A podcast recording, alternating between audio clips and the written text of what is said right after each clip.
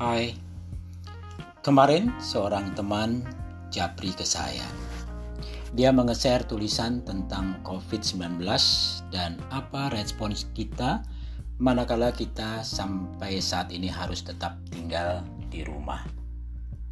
Sejak ada kasus COVID-19, sudah tak terhitung berapa banyak info tentang kasus COVID yang masuk ke ponsel saya. Baik yang mengandung fakta maupun mengandung hoax. Namun, info yang dikirim oleh teman saya tadi setelah saya baca berkali-kali ternyata isinya bagus dan penting untuk kita ketahui dan praktikkan. Sayang, tulisan itu tidak menyebut siapa penulisnya. Izinkan saya membacakannya untuk Anda, tentu setelah saya perbaiki kalimat dan kata-katanya, sehingga tulisan tersebut berbunyi seperti ini. Saya tidak menganggap tinggal di rumah berhari-hari, bahkan mungkin bisa berbulan-bulan dengan orang yang kita sayangi adalah di isolasi. Saya justru bersyukur karena sesungguhnya saya bisa tinggal di rumah bersama keluarga yang saya sayangi dalam suasana nyaman meskipun mulai dibumbui keterbatasan. Saya mengajak siapa saja untuk berhenti mengatakan bosan, jenuh, kesal, stres karena di rumah terus. Tidak bisa ke mana-mana, tidak bisa bertemu dan kongko dengan teman-teman dan aktivitas lainnya. Bayangkan ini, sebagian orang bekerja keras untuk memenuhi kebutuhannya dengan menantang virus maut keluar rumah. Ingat, sementara orang yang terkena COVID-19 atau orang yang sedang dirawat di rumah sakit, mereka pasti sangat ingin pulang ke rumah. Jadi, kenapa pula kita yang punya kesempatan berdiam di rumah malah ingin keluar rumah dengan beragam alasan.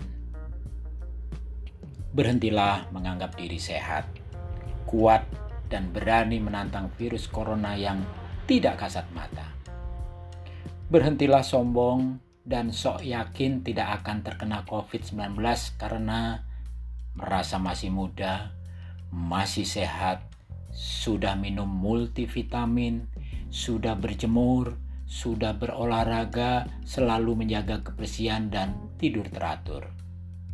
Berhentilah sok beriman dengan merasa tidak takut mati karena yakin umur di tangan Tuhan. Padahal Tuhan yang Maha Esa sudah mengingatkan umatnya dalam kitab sucinya supaya menghindari wabah penyakit atau virus. Saya sungguh bersyukur kepada Tuhan dengan kesempatan tinggal di rumah karena terlepas dari segalanya.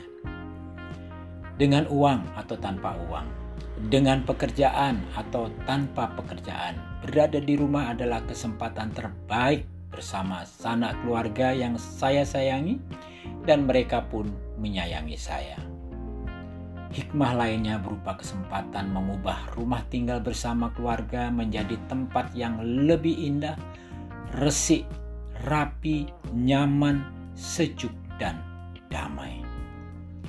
Cobalah melihat dengan kacamata yang berbeda pada situasi saat ini.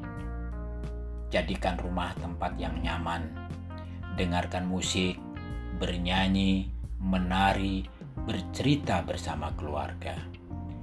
Jadikan rumah seperti tempat ibadah, berdoa, bermeditasi, bersyukur kepada Tuhan Jadikan rumah seperti sekolah, membaca, menulis, menggambar, melukis, belajar, saling berbagi pengetahuan dan keterampilan.